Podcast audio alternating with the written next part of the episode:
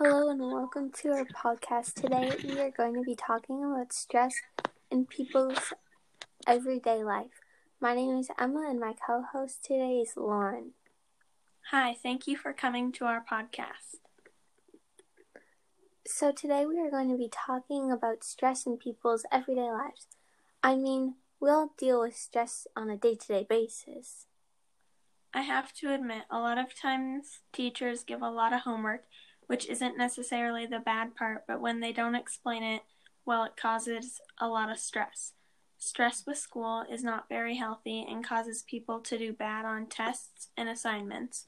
But if you are exposed to more stress, then you will know how to handle it in the future. I know what you mean when you say that teachers give a lot of homework and it doesn't really, and it really makes you stress a little. Lauren, did you know that most kids don't know how to deal with their stress? Yes, and that can lead to bad mental health later in the future.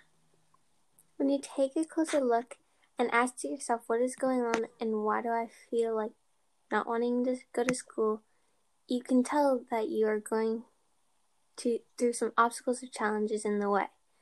They might just be in your head.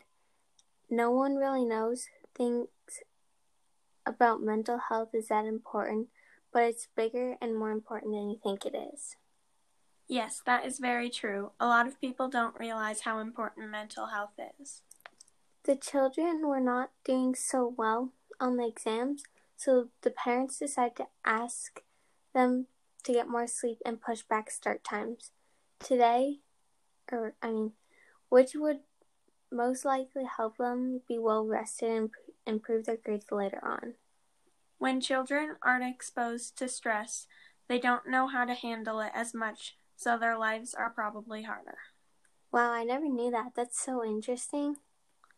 This can affect them because they might have less fun and less focused if they are worried and stressed all the time. I never knew that was such a big problem.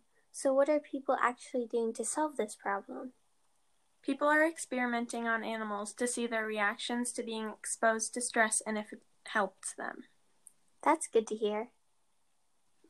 Megan Gunnar is working on has come up with a solution to the problem of how children can cope with stress.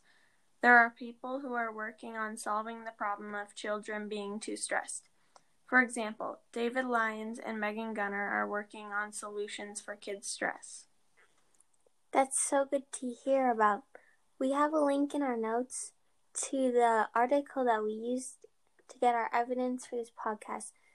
There's an article. The article is a bit of stress may help cause a bit of resilience to build resilience. Make sure to check out that link to learn more.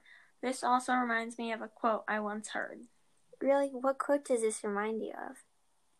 In times of stress, the best thing we can do for each other is to listen with our ears and our hearts to be assured that our questions are just important as our answers by Fred Rogers. That's such a good way to wrap up all the information that we have talked about today. Thanks for listening. Hope you enjoyed it.